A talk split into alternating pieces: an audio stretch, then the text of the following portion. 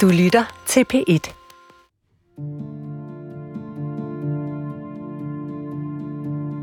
I 2016, to år efter at Krop og Kraft startede på Odense Universitetshospital, er sygeplejerske Lena Andreasen igen begyndt at undre sig over noget, hun tidligere har bemærket. Det er jo ikke rigtigt, det her. Det, det virkede ikke rigtigt. Nemlig at fysioterapeuten inviterer tidligere patienter fra Krop og Kraft ind til gratis massage. Altså efter han er stoppet med at være deres behandler.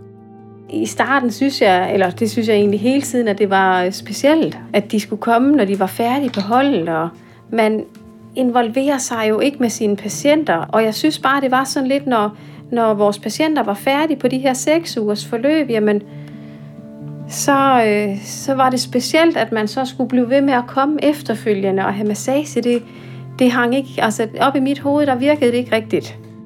Ifølge Odense Universitetshospital er det som udgangspunkt ikke tilladt for deres ansatte at benytte hospitalets lokaler til at tilbyde privat behandling, som for eksempel massage. Men sygeplejerskerne bider altså mærke i, siger de, at fysioterapeutens private massager på krop og kraft foregår helt udenom det formelle system. Ifølge sygeplejerskerne spørger de fysioterapeuten til hans private massager, men ifølge Lena Andreasen forklarer han, at han gør det for at hjælpe patienter, der stadig har fysiske udfordringer på grund af deres kraftforløb, og som har stærkt brug for massagen. Og alligevel så tænker man, ah okay, han er bare så god af sig, og han bruger sin fritid, og jeg, og jeg kan da huske, jeg tror da engang, jeg spurgte ham, om han tog penge for det. Ej, det gjorde han i hvert fald ikke. Også slog det hen med, at han var en god terapeut. Det samme tænker hendes sygeplejerske kollega på Krop og Kraft, Mette Hansen, som også kan huske fysioterapeuten omtale sine aftaler med tidligere patienter. Jamen, jeg har lige en aftale med den der, fordi jeg skal lige hjælpe med noget af det. Hun skal lige have kigget på sådan og sådan. Mm. Øh, hvor jeg godt kunne tænke, hold da op, det var da, altså, at, at det er da flot, at han også bruger sin tid på det. Men fysioterapeutens massageaftaler med tidligere patienter er ikke det eneste sygeplejerskerne stusser over. De er også begyndt at stusse over de omstændigheder, der gør sig gældende, når fysioterapeuten masserer de patienter, der stadig går på krop og kraft, når dagens træning er slut, fortæller Lene Andreasen. Og på et tidspunkt, ja, altså, og, og det kan jeg da ikke lade være at tænke på, at, at man ikke har gjort noget, men jeg kan bare huske, vi havde jo den her efter vores træning, så havde vi sådan en halv times afslappning med noget forskellig mindfulness eller meditation eller noget. Og så når vi havde gjort det og ryddet op, så rullede vi sådan en foldedør for ind i vores gymnastiksal. Og så slog vi to massagebriks op, og så øh, masserede terapeuten i den ene side og, og sygeplejersken i den anden side. Øh, og så lige pludselig på et tidspunkt, så begyndte den at blive låst døren. Altså ind til terapeutens rum. Hvor skal han låse døren? Kan jeg bare huske, at jeg tænkte flere gange, så hvorfor låser du døren? Fra p Dokumentar. Det her er Det Perfekte Offer 3. Jeg hedder Emil Osibus Jacobsen, og du lytter til tredje episode, Latino.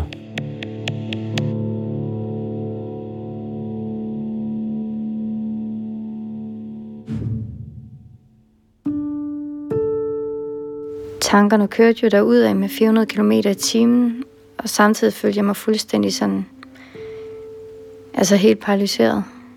I 2016 har en læge på Odense Universitetshospital lige fortalt en kvinde, at hun har en alvorlig og livstruende type kræft. Jeg var ned og ligge. Altså, jeg var fuldstændig i chok. Jeg vidste jo ikke, om det her det betød, at jeg var død om et år, om, om tre måneder, eller om der overhovedet var en mulighed for at overleve. Om det allerede er samme dag eller dagen efter, kan kvinden ikke huske, men hun kan tydeligt huske, at hun efter hun har fået diagnosen, går direkte fra hospitalet og over til den bygning, hvor krop og kraft ligger, cirka 70 meter fra hospitalets sydlige indgang.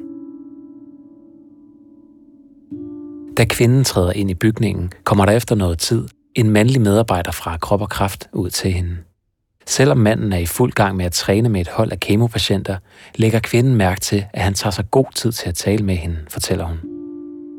Og så kommer han ud til mig, fysioterapeuten, og bruger helt ufattelig lang tid på at stå, mens træningen foregik ind i lokalet, på at stå og snakke med mig. Og jeg tænkte, hold det op. Det var da fuldstændig fantastisk med en menneske, der er så engageret i, i patienterne. Og jeg kan huske, han sagde, at han nok skulle, øh, han nok skulle gøre, hvad han kunne for øh, at øh, få mig på listen. Altså, der var jo så mange mennesker, der gerne ville med til den her træning, men det skulle han nok. Fordi det var virkelig vigtigt, øh, at jeg kom på den her liste. Da kvinden forlader bygningen, mærker hun midt i mørket en lille følelse af håb.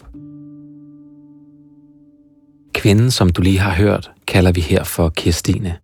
Og der er en særlig grund til, at du skal høre hendes historie. For hvor Camilla og Anne oplevede, at fysioterapeuten først kontaktede dem, efter de stoppede på krop og kraft, så er det allerede under krop og kraft, at fysioterapeuten kontakter Kirstine. Altså mens hun stadig går i kemoterapi og frygter for, at hun kun har få måneder tilbage at leve i. Modsat Anne og Camilla, så har Kirstine bevaret sin sms-korrespondence med fysioterapeuten, og den giver et indblik i, hvordan han kommunikerer med en af sine egne kraftramte patienter. I månedsvis var jeg overbevist om, at Kirstine ikke ville fortælle sin historie. Det er Emil. Og til at begynde med, takkede hun faktisk også nej. Hej. Tak fordi du ringer. Jeg håber ikke, jeg har sådan spammet dig for meget. Okay. Det her er en af mine første samtaler med hende, tilbage i efteråret 2019. Så selv, selv uden at jeg på nogen måde ligesom skulle interviewe dig eller sådan snakke med dig, ville du synes, det var træls, at det kom i medierne igen? Okay.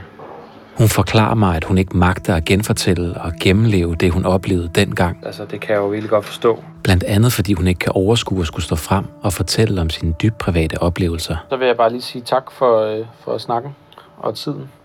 Hej. Vi aftaler dog at holde kontakten, Hej. Forstyrrer jeg? og indimellem taler jeg med hende om sagen. Altså, jeg har jo været lidt i gang, begyndt at kigge lidt på, på sagen nu. Som månederne går, Men jeg ved ikke, hvad du er mest nysgerrig på at høre. fortæller Christine mig, at hun begynder at mærke et behov for at fortælle om de uretfærdigheder og svigt, hun føler, at hun oplevede i forbindelse med sin sag. Skal jeg bare tage det lidt fra en ende af? Svigt, som ifølge hende aldrig kom frem i lyset i sin helhed. Derfor beslutter hun sig til sidst for at stille op til interview. Det her har jo indtil videre simpelthen været en enestående mulighed for, eller den eneste, altså nogen, der har vist interesse i at bringe hele historien i, i sin sammenhæng. Og se hele historien, altså som det, der er det vigtige. Christine fortæller dog, at hun har en betingelse for at deltage. Hvor mange har du fortalt din historie til egentlig? Jamen, ikke rigtig nogen. Okay. Så giver det jo rigtig god mening, at du ikke vil for eksempel have din stemme med, eller navn frem og så videre. Ja. Ja. Så derfor er det, du hører her, en skuespiller, der indtaler Christines svar på mine spørgsmål. Det har vi gjort, da hun kun har fortalt meget få personer om sine oplevelser. Skuespilleren har fået præsenteret Kirstines præcise ord og formuleringer fra mit interview med hende. Men de spørgsmål, som du hører mig stille, Er det okay, hvis vi begynder nu så? er fra selve det oprindelige interview med Kirstine. Ja, det er det. Christine er begyndt i kemobehandling, da hun en dag får at vide, at hun, trods den lange venteliste, har fået en plads på krop og kraft. På det tidspunkt befinder hun sig i noget, der minder om et konstant alarmberedskab og permanent undtagelsestilstand, fortæller hun. Jeg kunne ikke sove. Jeg kunne heller ikke være vågen. Altså, troen på, at der overhovedet findes en fremtid, det ved man jo slet ikke, om man har. Det er bare ligesom at ryge ned i sådan, altså sådan fuldstændig tæppet, man står på som levende væsen, det bliver revet væk. Christine oplever, at der er flere af hendes nærmeste, herunder også hendes kæreste, som har svært ved at sætte sig ind i og rumme, hvordan hun har det. Men da Christine begynder på krop og kraft, oplever hun ikke bare følelsen af at være i et fællesskab med andre kraftramte. Hun oplever også en fysioterapeut, der fra første øjeblik er meget opmærksom på hende, fortæller hun. Men generelt så opsøgte han mig rigtig meget. Altså kom hele tiden over og stå og fjolle og kommentere på min træning. Og han behandlede mig som om jeg ikke var syg. Og det var det, der var det befriende. Kirstine tænker til at begynde med flere gange, at fysioterapeuten opfører sig upassende. For eksempel når han siger, at hun er den smukkeste kraftpatient, han nogensinde har set. Men alligevel kan hun samtidig mærke, at hans opmærksomhed gør noget ved hende. Det, at der var en, der sådan jamen, fuldstændig så igennem det, og bare synes jeg var fuldstændig fantastisk, det var jo... Altså hvert eneste lille bitte lyspunkt og afbræk og sekund med latter, jeg overhovedet kunne få i en periode, hvor alting var et stort sort hul. Altså, det tager man jo imod. Allerede i løbet af de første uger føler Christina, at fysioterapeuten bliver det, der gør, at hun kan holde tankerne om døden på afstand. Det var ham, hele energien kom fra. Ham, der hjalp os. Ham, der stod for træningen. Det var min pause for alt det andet. Hun begynder hurtigt at gå med på den latino-jargon, som fysioterapeuten ifølge hende selv står bag, og som præger omgangstonen på holdet. Christine begynder for sjov at kalde ham for latinofysen, fortæller hun. Der var rigtig meget gang i det der latino -halløj. Det var jo hver dag og hele tiden, og med den der jargon, som på den ene side var skide sjov, og på den anden side også upassende. Og han flyttede til højre og venstre, og han skabte et meget frit rum til at være alt muligt andet end meget formel og professionel. Christine er en af de patienter, der får massage af fysioterapeuten efter træning. Men i modsætning til de andre patienter, der typisk får 15-20 minutters massage, så han så ofte meget længere tid til Christine, fortæller hun. Under de der massage, der, øhm, der fortalte og fortalte han jo alt muligt om sit privatliv. At han, at han stort set kunne betragte som alenefar til alle de der små børn. Og det var noget rigtig skidt. Og det stillede os mere lige på en eller anden måde. Altså, så var vi lige pludselig involveret på en anden måde end patient og behandler jo. Altså på en eller anden måde blev det meget hurtigt meget personligt og sådan helt utrolig langt væk fra at være professionel relation. Og det, fortæller Christine, får hende til at føle sig endnu mere knyttet til fysioterapeuten. Og alle de ting, han gjorde, gjorde noget ved mig i forhold til, øh, ja, at på en eller anden måde udviklede jeg følelser for ham. Men ifølge Christine er der ikke tale om almindelige romantiske følelser, men mere følelser, der giver en slags boost, som gør, at hun kan holde sin situation ud. Det betød simpelthen så meget, fordi at øh, det gav et alternativ til total mørke. Det gjorde, at jeg overhovedet kunne holde ud og være vågen.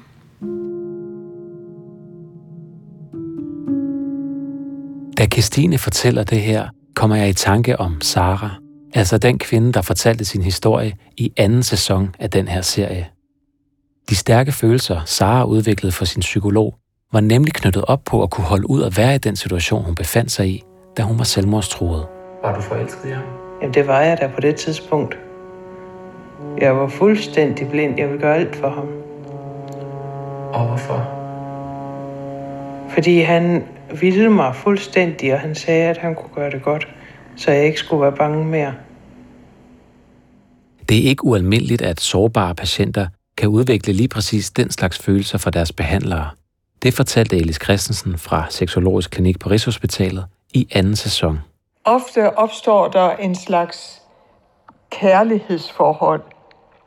Det er jo ikke et kærlighedsforhold, som man ellers oplever, fordi det er jo en person, man ikke rigtig ved noget om. Så det er lidt en idealiseret forelskelse. Og hvis ikke terapeuten øh, er professionel og forstår, at det er en naturlig del, der kan ske, øh, men øh, udnytter det til egen tilfredsstillelse, så er vi jo ude i, at det bliver overgreb. Hen imod slutningen af Kristines forløb på krop og kraft, får hun kraftige bivirkninger af behandlingen, og hun melder derfor afbud til dagens træning på krop og kraft. Men så kommer der en sms fra et telefonnummer, hun ikke kender. Hej smukke Christine. Komplimentet gælder med, uden hår og eller med paryk. Håber du har fået det lidt bedre. Har lige fået et afbud til i morgen, så hvis du tænkte, at noget massage kunne hjælpe, har jeg tid fra 12.30 til cirka 14 og skal gerne stå til rådighed. Og ellers ses vi bare fredag. Med venlig hilsen. Fys, parentes, latino, krop og kraft.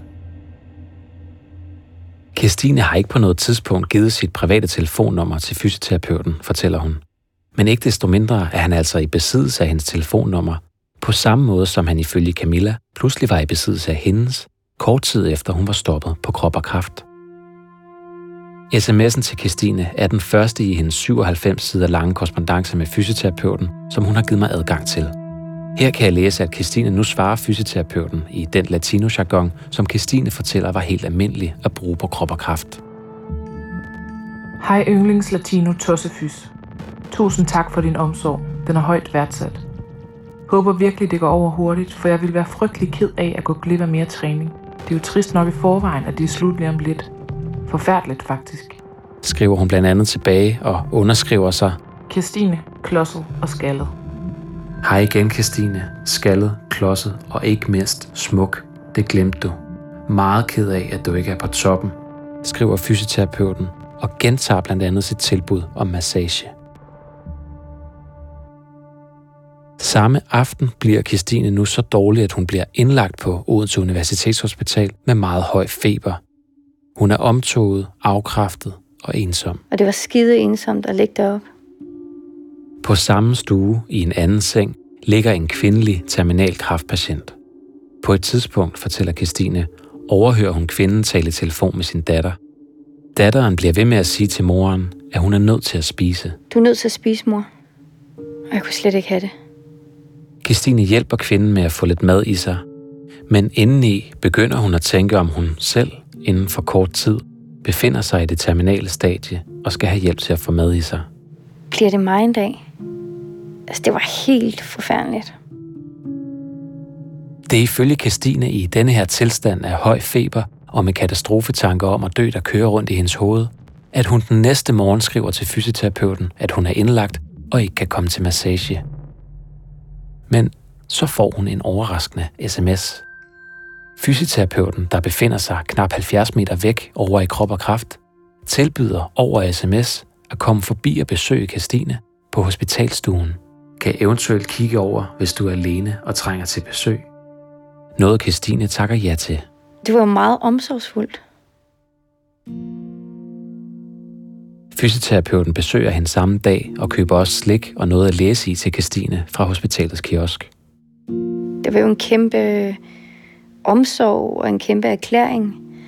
Så er jo ikke bare en eller anden kraftpatient, der kommer på et eller andet hold. Og hvor meget brug for omsorg havde du der, hvor du så ligger og er blevet genindlagt? Jamen helt uendelig meget. Altså, alt det positive, som var nede på det hold, og hele det frirum, og de ting, det var, dem tog han så med op på afdelingen, da han besøgte mig. Så var det ikke kun nede på holdet, at man ligesom betød noget, så var det også, selvom man ikke var på holdet. Da fysioterapeuten er gået, skriver Christine en sms, der ifølge hende er udtryk for, hvor høje tanker hun har om ham, og hvor stærke hendes følelser for ham er, lige efter hans besøg. Og de smager godt, de nye p-tærter. Tak igen. Du er bare en skat.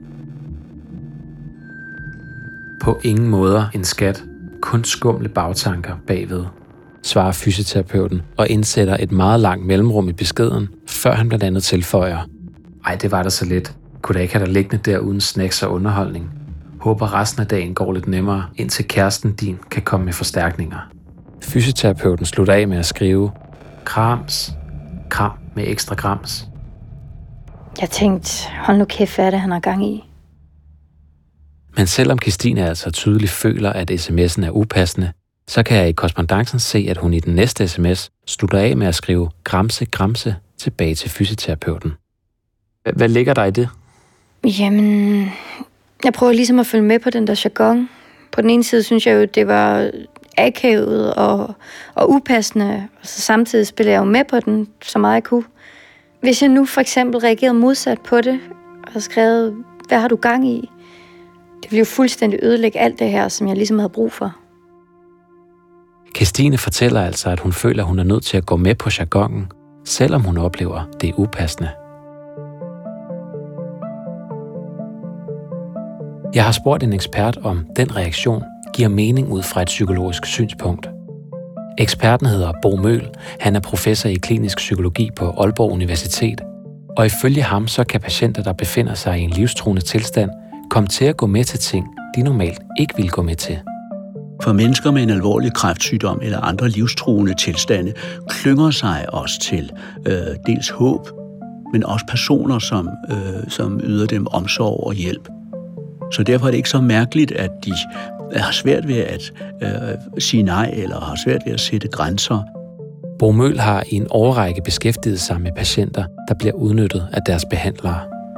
Vi ved også, at der sker en masse irrationelle processer, altså denne her øh, tillid til, at den anden kan hjælpe mig. Disse varme følelser, den afhængighed, som så kan betyde, at man simpelthen ikke kan tænke klart, så man mister overblikket. Og det, der er karakteristisk når, for patienter, som kommer ind i sådan et afhængighedsforhold, øh, hvor grænserne bliver overskrevet, det er ofte, at de opdager det egentlig først, når det er for sent.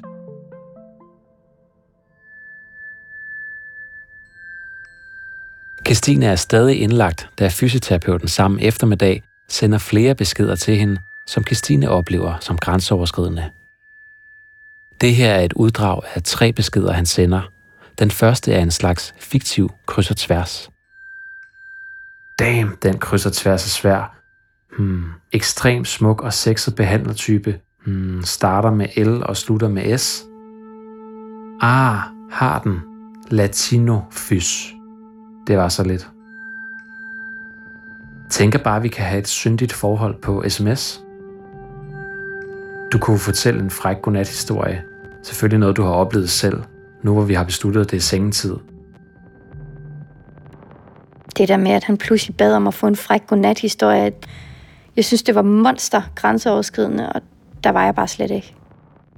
I korrespondancen kan jeg se, at Christine til at begynde med laver en joke, uden at dele nogen privat historie om sig selv. Så jeg prøvede ligesom bare at joke lidt omkring det og skubbe det væk, fordi jeg følte, at det var for meget. I en række efterfølgende beskeder understreger fysioterapeuten, at Christine ikke behøver at dele historier eller fantasier med ham, samtidig med at han fortæller, hvor meget han tænder på det. Synes bare, at den slags virkelige historier er det frækkeste, der findes.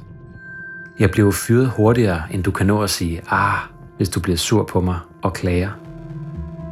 Og du behøver som sagt ikke dele, bare fordi jeg tænder voldsomt på den slags. Kan der egentlig ikke se, hvad der skulle ske ved at lire lidt historier? Skriver fysioterapeuten blandt andet. Han skubbede på i forhold til sådan seksuelle ting. Efter tre dages korrespondence deler Christine en historie med fysioterapeuten. Den historie, hun sender, er dog ikke en historie af seksuel karakter. Det var ligesom for at imødekomme ham, og så samtidig undgå at gå over i den der seksuelle del, som han på det tidspunkt forlangte. Så det var en eller anden form for afværgelse. I den sms, Christine sender, beskriver hun blandt andet, at hun med spænding ser frem til at mødes med fysioterapeuten, som, citat, er meget charmerende og utrolig svær at stå for, citat slut. Hertil kommer, at du er så sød, omsorgsfuld, hysterisk sjov, flot, giver himmelsk massage. Fysioterapeuten svarer, at det går lige hans ego sådan noget, og fortsætter. Well, nu har jeg også set lidt af din, så må du også se lidt af min. Og så beskriver han sin fantasi til Christine. En fantasi, der handler om en massagesituation. Bruger mine dygtige fingre og hænder, starter med lægen og bevæger mig længere og længere op. Da jeg interviewer Christine, fortæller hun mig, at den her besked fra fysioterapeuten igen går langt over hendes grænser, men at hun igen føler, at hun er nødt til at sende beskeder af samme seksuel karakter tilbage til ham, hvilket hun også gør. Det er ikke en mulighed, at du bare lader være med at svare, for eksempel?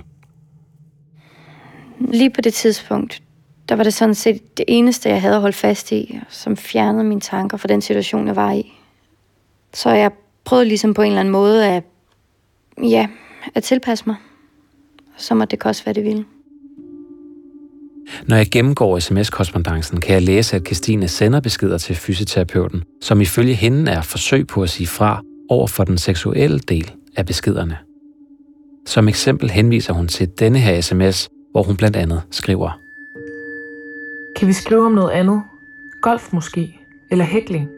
Har du en frimærkesamling? Hvad som helst, please. En afhængig for abstinenser, og du hiver mig virkelig ud, hvor jeg ikke kan bunde latinofys. Men når Christine gør det, oplever hun flere gange, at fysioterapeuten, der på det her tidspunkt stadig er hendes behandler på krop og kraft, sender hende beskeder, som hun opfatter som om, at han helt vil trække sig og stoppe med at skrive. Du lyder jo helt forvirret og lidt skræmt. Ej, jeg er en idiot. Ikke meningen at lokke dig ud, hvor du ikke kan bunde. Skal nok lade dig være. Han var så hurtig til ligesom at trække sig. Og jeg kan huske den følelse som utrolig ubehagelig. Altså, det var også det, der var med til at gøre, at jeg følte ikke rigtigt, at jeg havde andet valg end at køre med på den. Det var sådan en helt desperationsagtig følelse. Samtidig kan fysioterapeuten også skrive søde og anerkendende beskeder til Christina, fortæller hun. Beskeder, som hun tolker som om, at fysioterapeuten har reelle intentioner, men som hun i dag ser helt anderledes på. Og han var hele tiden nogle skridt foran. Hun nævner for eksempel den her sms. Nu har jeg efterhånden set tusindvis af cancerpatienter med hår, uden hår, unge og gamle, og jeg har aldrig mødt nogen, der var så forbandet smuk. Og bare lige inden du afskriver det som latinofis, så har jeg ved Gud aldrig skrevet sådan til nogen, jeg havde på hold. Ifølge Kastine fortæller fysioterapeuten hende også, at han aldrig har været sin kone utro før. Jeg har flere gange forsøgt at få fysioterapeuten til at svare på den kritik, Christina rejser af ham her. Men fysioterapeuten er ikke vendt tilbage. Han har dog tidligere i forbindelse med sagen sagt, at han ikke burde have skrevet sms'er med Christine, mens hun stadig gik i behandling hos ham på krop og kraft.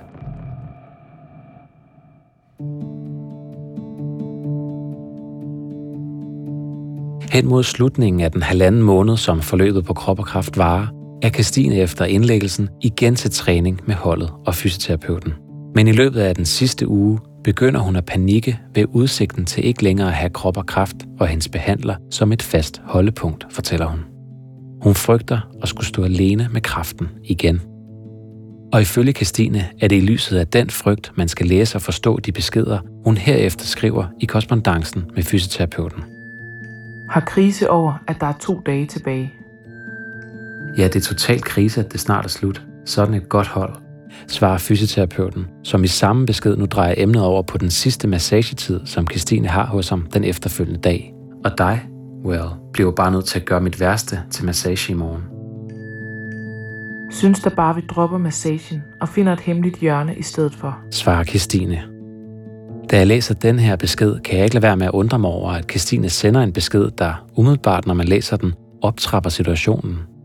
Ifølge Christine skal beskeden ses som et udtryk for, hvor bange hun er for udsigten til at miste det holdepunkt, hun har i krop og kraft og fysioterapeuten. Det er jo en del af, af hele det her fantasiunivers, der er bygget op, og hvor det der pingpong frem og tilbage, det var der hele tiden, og det var den der desperation for at holde fast og få det ligesom til at fortsætte, så jeg ikke skulle miste det hele. Fordi hvor alt andet det bare svævede rundt i rummet, så var det her sådan et helt fast holdepunkt og at skulle miste det, mens jeg stadig var i gang med behandling, det var faktisk ret voldsomt. I sin næste sms vender fysioterapeuten tilbage til massagen, som han skriver, at han tænker, citat, er rigtig godt, citat slut. Og så fortsætter han blandt andet. Har den hedeste fantasi om bare at lade mine fingre fortsætte ned ad din ryg, og ikke dreje pænt af, som jeg plejer, men fortsætte ind under kanten på dine tights, indtil jeg har mine hænder på dine baller. Hmm, måske sker det i morgen. Hvem ved? Og du kan da bare røre løs. Jeg står lige der. Det er da bare græmse løs. Dine hænder hænger jo bare der. Jeg kan huske, at jeg var stresset. Fordi jeg sådan... Grænsen mellem fantasi og virkelighed var bare så tæt på at være udvæsket. Kirstine svarer fysioterapeuten, at det præcis var de to ting, hun lå og tænkte på sidst hun var til massage. Og næste morgen sender hun endnu en seksuel besked til fysioterapeuten indtil videre havde det jo lykkes meget godt, ligesom at jeg holdt det her kørende, og beholde det ved at være de der fantasier, og holde den der pingpong kørende i fantasierne. Men, øhm, men jeg havde ikke lyst til at gå det skridt videre.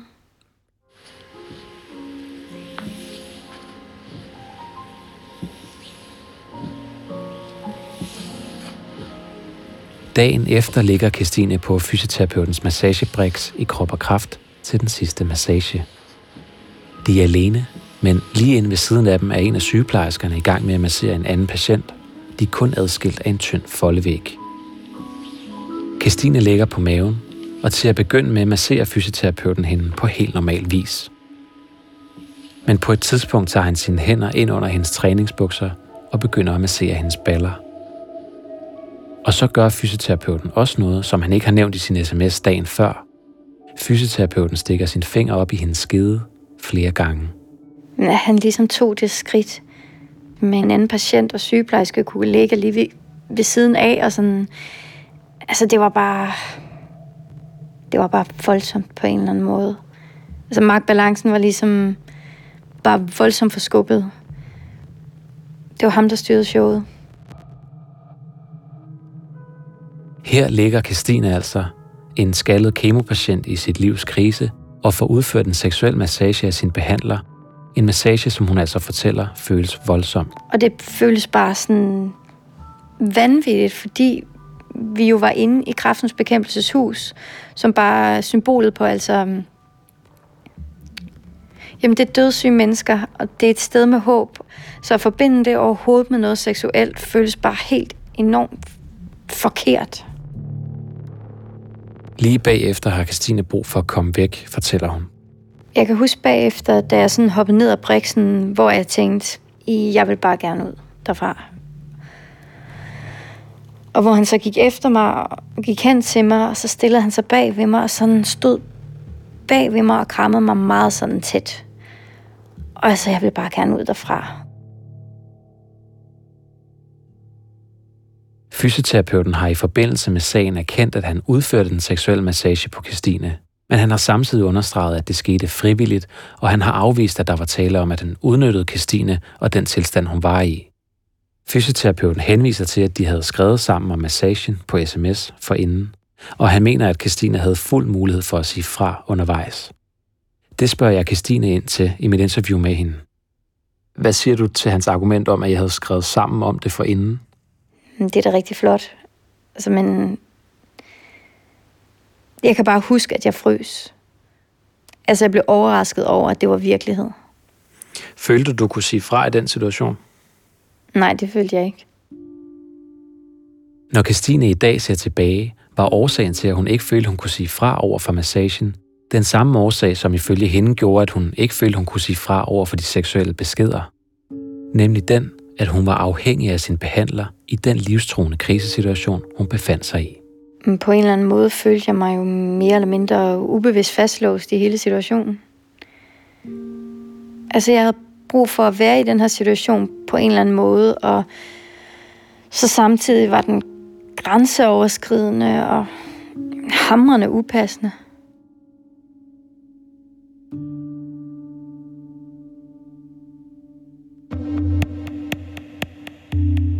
Christine er i dag ikke i tvivl om, at fysioterapeuten helt fra starten havde en klar strategi om at få sin seksuelle massagefantasi til at blive til virkelighed, fortæller hun.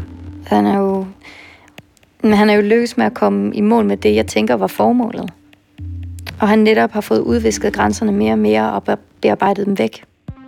Om aftenen, samme dag som massagen, som altså er Christines næst sidste dag på krop og kraft, inviterer fysioterapeuten hende til at komme forbi og besøge ham på krop og kraft ugen efter, hvor hun er stoppet på holdet. Det kan jeg læse i sms-korrespondancen. Det bliver muligt at kysse på terapeuten og skrige, ikke for højt, i fred. Du kunne jo for eksempel komme forbi torsdag, hvor der ikke er hold, og jeg selv planlægger dagen. Noget Christine siger ja til. Jeg kan huske, at jeg følte mig som en fisk, der sad fast på en krog. Og så længe jeg ligesom svømmede med, så var alt fint. Men i det øjeblik, jeg satte en grænse eller gjorde noget anderledes, så følte så føltes det hele vildt usikkert og panikagtigt med, med risiko for, at det hele ville forsvinde. Få dage efter Christine er stoppet på krop og kraft, mødes hun og fysioterapeuten og har sex. Ifølge Christine beder fysioterapeuten hende på forhånd om at tage bagindgangen til krop og kraft. Og altså han fortalte mig meget sådan præcist, hvor jeg skulle parkere henne, og så skulle jeg bare gå ind af den og den indgang, og det havde han helt styr på. Du skal bare gå rundt om huset, altså venstre om fra den hemmelige plads. Så kommer du til lokalet. Døren er åben. Så kommer man ind ad døren, og der ligger en blå måtte, og ja, der er gjort klar på gulvet. En af dem, som vi brugte, øh, når vi trænede i krop og kraft. Og så blev døren låst, og der er skruet højt op for musikken, og så, og så kan jeg samtidig huske, at han var sådan ekstremt paranoid. Altså det, det hele virkede sådan meget mærkeligt, og, og det var sådan, jamen det var, det var sådan øh, koldt. Overhovedet ikke noget, som jeg forbandt med noget nydelsesfuldt. Det var bare super kikset og akavet, og han var paranoid, og jeg var der bare. Okay. Og han var altså paranoid for, at der var nogen, der... At der skulle komme nogen ind, eller opdage det, eller... Okay. Og når du siger det her med koldt, hvad mener du med det? Jamen, det tror jeg egentlig mest bare ligger i følelsen af, at, at jeg følte, jeg var der bare. Altså, jeg kom derhen, gik ind ad døren, var sammen med ham. Altså, jeg mødte op med en krop, og så kørte jeg igen. Og samtidig, så, så var der bare så mange ting i det, der føltes dybt forkert. Altså, jeg husker, at han, jamen, han afløste jo andre patienter. Altså kraftpatienter, for at lave plads i kalenderen til mig. SMS-korrespondancen fortsætter sideløbende og bliver samtidig af endnu stærkere seksuel karakter. Ja, jeg kan huske, at jeg i en længere periode kæmpede med, altså på den ene side at have nogle følelser og have et behov for, at, at det her, det blev ved, og samtidig begyndte jeg at føle en afsky. Og jeg kan huske, at jeg har taget hen til ham og været sammen med ham, samtidig med, at jeg har følt den der afsky, men jeg gjorde det alligevel. Hvorfor? Ja, fordi jeg var, jeg var jo afhængig af det i den situation, jeg var i. Jeg kunne ikke, jeg kunne ikke slippe det. Fysioterapeuten har i forbindelse med sagen tidligere fortalt, at han havde sex med Christine fire gange. Både på krop og kraft, i den skov, hvor fysioterapeuten har fortalt, at han også mødtes med Camilla, og en af gangene også i fysioterapeutens hjem.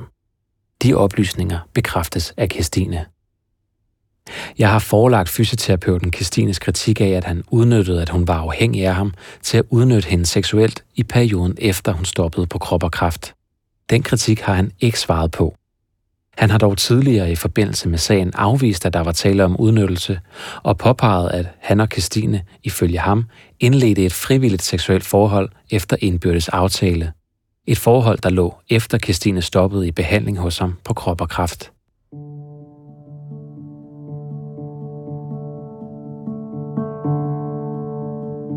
Cirka 14 dage efter Christine er stoppet på krop og kraft, skal hun til et arrangement, der handler om kraft.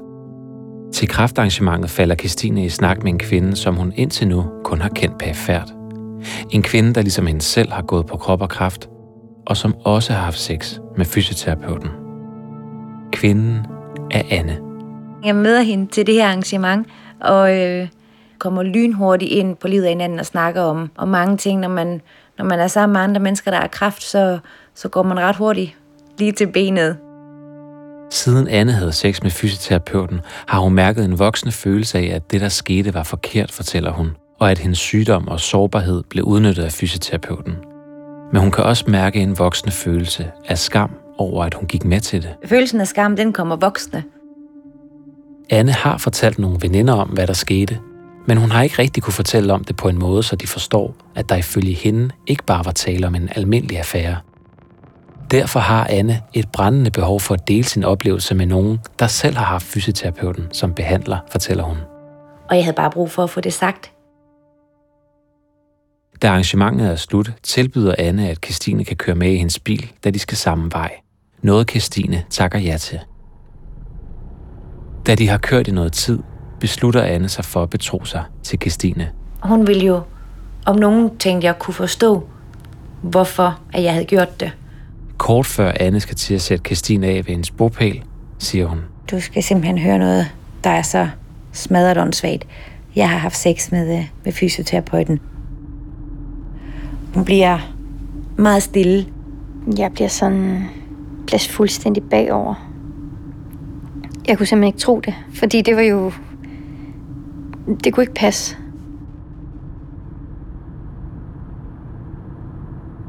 De kører nogle minutter i bilen i stillhed, før de når til Christines hjem. Og da jeg sætter hende af, så får jeg en, en eller anden mærkelig følelse af, enten har hun været sammen med ham også, eller også så dømmer hun mig for, at jeg har gjort det.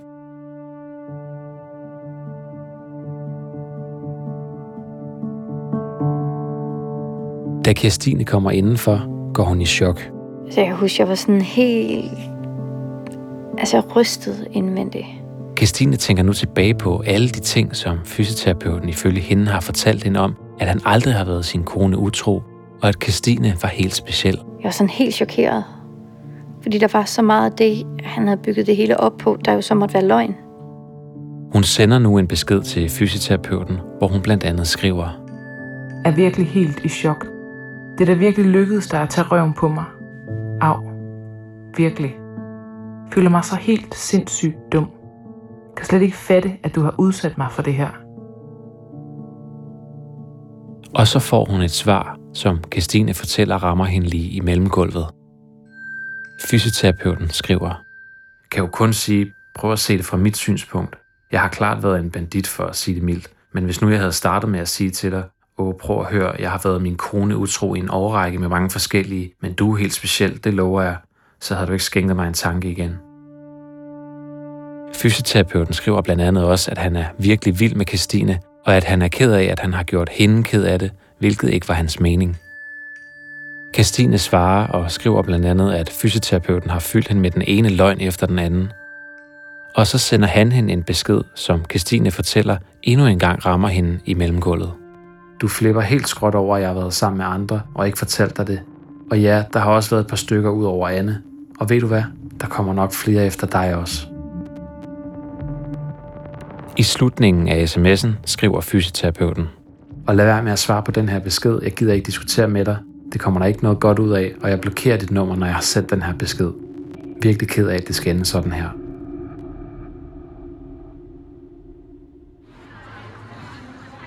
Nu skal vi så, der er en tur til Odense. Som en del af TV2's landsdækkende Knæk Cancer uge i 2016, sender tv-stationens populære aftenprogram God Aften Danmark en af aftenerne direkte fra Flakhaven i Odense, byens rådhusplads. Der er proppet med mennesker, og blandt publikum står den tredje kvinde, Camilla. Og der er sådan sat en stor scene op, så der er sådan en gang i det hele, og der er rigtig mange mennesker. Der er tæt pakket. Pludselig får Camilla øje på fysioterapeuten. På det her tidspunkt er det ifølge hende et godt stykke tid siden, at hun pludselig fik en besked fra ham, hvor han ifølge Camilla skrev, at hele deres forhold havde været en leg for ham. Og synet af fysioterapeuten, fortæller Camilla, får hende nu til at reagere kraftigt. Og der ser jeg ham ret hurtigt. Og jeg, jeg tror også, han ser mig, men altså, vi, øh, vi hilser ikke eller noget. Og jeg får det sådan fysisk. Ikke, jeg er ikke tilpas i det der øh, sted, øh, fordi han er der. Altså, jeg får det fysisk, sådan, begynder at ryste, og sådan, jeg kan, jeg kan ikke lide situationen.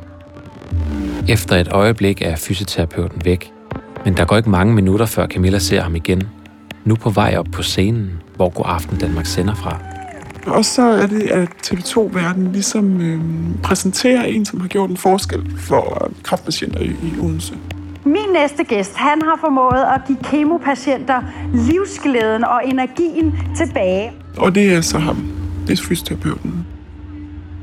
På scenen foran de mange mennesker på pladsen bliver fysioterapeuten nu interviewet direkte på landsdækkende tv.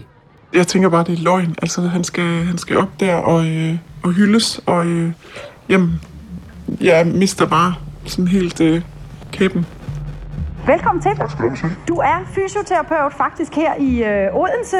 Hvad er det, der kan få øh, kemopatienter, der jo i forvejen må være helt afkræftet og ret øh, ramt af det her, til at komme op af sygesengen og dyrke motion sammen med dig? Jeg tænker, der kan være mange årsager, men noget af det største, jeg hører, det er det der med at få, øh, få lov til at få noget kontrol og få lov til at gøre noget selv. At man, øh, at man kan komme ind til mig, og man kan få lov at træne. Øh, når man er i et kemoforløb, og man får behandling, så har man ikke ret meget kontrol over tingene. Fysioterapeuten ser rolig og veltilpas ud. Han sidder i en jakke med hvad der ligner en træningstrøje indenunder, mens han fortæller om den hårde træning og sammenholdet på krop og kraft.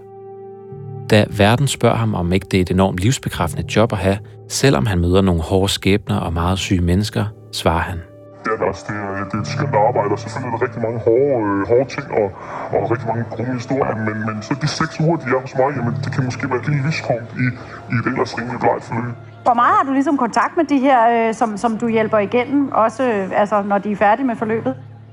Der er jo mange, der holder kontakt. Der er mange Facebook-grupper, og der er, mange, der er også mange, der kommer ind og bruger vores hus. Der er mange, der stikker hovedet ind og siger, hej, nu skal du høre, sådan går det, og sådan går det med de andre. Nede på pladsen står Camilla, der har lyttet intens til hver eneste ord i interviewet. Så står jeg nede og tænker, jamen, altså, altså hvad, sker? Hvad er det her for noget? Hvad er det for et show? Hvad er det for et skuespil? Øh, for jeg står der og har oplevet alle de der ting med ham. Jeg ved, og det kan man jo også fornemme, at du har haft stor betydning for rigtig mange øh, kræftpatienter, og det er, jo, det er jo selvfølgelig nok ikke alle sammen, du kan huske, det går jeg ikke ud fra, men du kan være sikker på, at de i hvert fald kan huske dig. Og en af dem er faktisk øh, mødt op her i dag. En kvinde med kort hår, der har gået på krop og kraft, kommer nu op på scenen. Hun takker og roser fysioterapeuten for hans arbejde på krop og kraft, som hun fortæller har betydet meget, ikke bare for hende, men for mange andre kraftpatienter. Og der står jeg og kigger op på det her og, og tænker, at man skulle bare vide, hvad han har gjort, tænker jeg, mod mig. Øh, hvad for en leg, som han sagde, han havde leget med mig. Ikke? Ja, kom med anden, det synes jeg, han fortjener. tusind, tusind tak.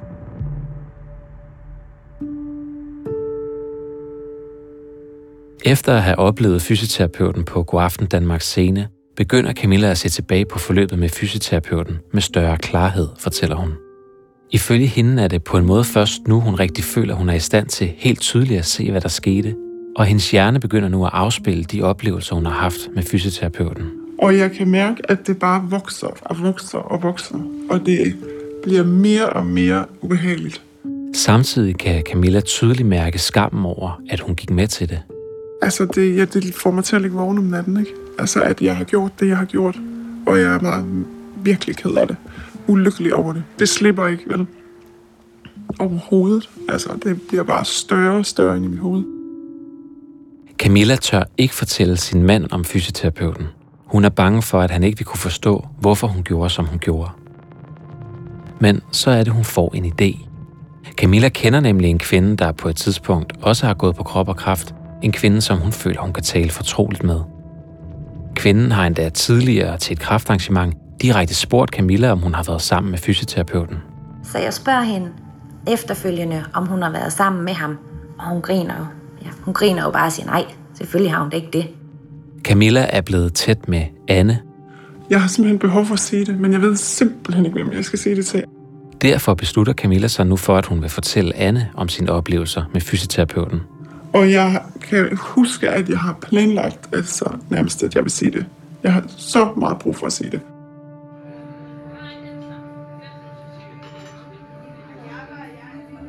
I slutningen af 2016 sidder Camilla over for Anne på en vinbar, da Camilla rømmer sig. Ingen af dem har nogen anelse om, at de ord, Camilla om lidt vil sige til Anne, for første gang skal få dem til at betragte deres oplevelser som en del af et mønster. Og at de derfor inden længe skal tage en afgørende beslutning om at forsøge at få fysioterapeuten stoppet. Camilla trækker vejret dybt og kigger Anne direkte ind i øjnene. Så fortæller jeg Anne, at jeg har været sammen med fysioterapeuten. Og så øh, kan jeg huske, at hun kigger på mig, og så øh, siger hun... Det har jeg også.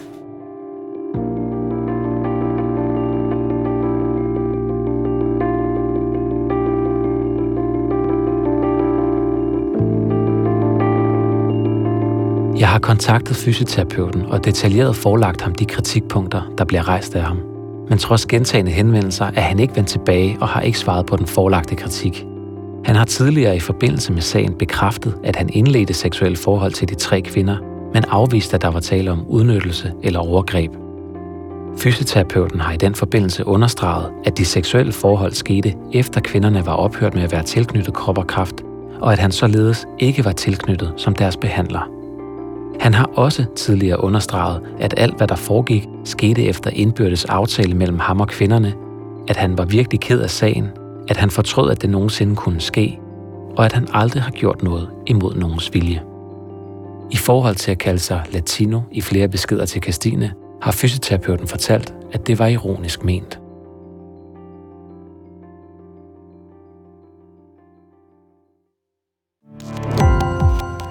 Gå på opdagelse i alle DR's podcast og radioprogrammer. I appen DR Lyd.